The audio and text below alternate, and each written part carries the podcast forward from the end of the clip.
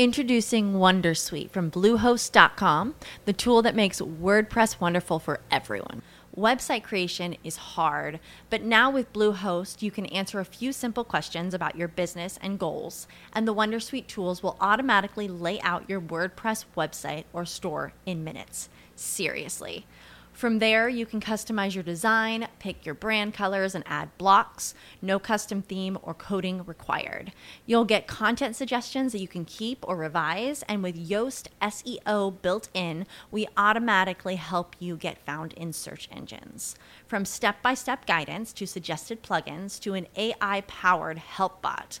Our built in tools make WordPress wonderful for everyone. Maybe that's why Bluehost has been recommended by WordPress.org since 2005. Whether you're a beginner or a pro, you can join over 2 million Bluehost users.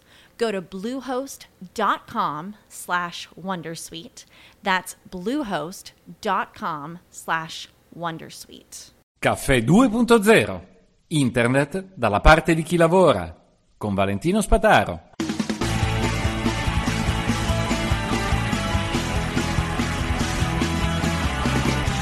Qualche giorno fa, qualche giorno fa, una settimana fa, eh, OVH, un provider europeo che è una multinazionale eh, conosciuta in tutto il mondo e ha numerosi data center, decine e decine di data center in giro per l'Europa, ma anche per il mondo, ha avuto un uh, incendio in uno di questi data center. Che cos'è un data center? Non è solo una web farm, è una struttura spesso articolata in più aree all'interno del quale si svolgono tutti i compiti necessari a eh, produrre eh, e offrire dei servizi di hosting eh, di, di computer. Praticamente hanno dei server collegati a internet e alimentati con delle strutture veramente potenti. Ebbene, è scoppiato un incendio, quattro, le quattro aree del data center, tutte coinvolte in modo o nell'altro perché sono rimaste isolate, alcune sono sopravvissute, altre sono rase al suolo, altre solo parzialmente. Quindi eh, evidentemente c'è una serie di cose ancora da andare a verificare, ma in questo momento la connettività non c'è. Le indicazioni date dall'azienda è recuperatevi i dati da qualche parte.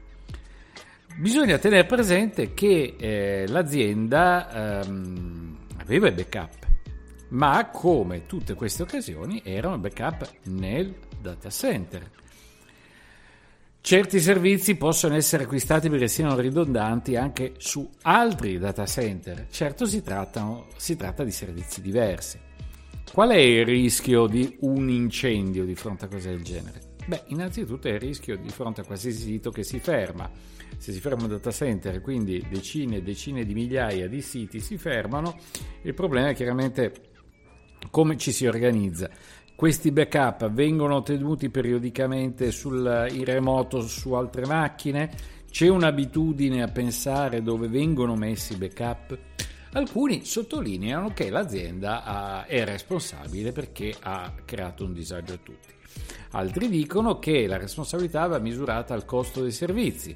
Se un, dat- un server costa 3 euro al mese, non ci si può aspettare un servizio ridondante che ha dei costi del tutto superiori. E d'altronde non sono neanche prom- promessi questi servizi ridondanti, quindi uno sa che la cosa può cadere. Siccome risparmia da quella parte, deve andarsi a occupare lui di avere dei backup pronti a essere reinstallati prontamente da un'altra parte. Ora, al di là di queste considerazioni, secondo me se ne può anche, non se ne può uscire, cioè ci sarà sempre chi dirà è troppo e chi troppo poco. Eh, il problema è andare a portare un backup pensato per una certa struttura informatica su un'altra struttura informatica.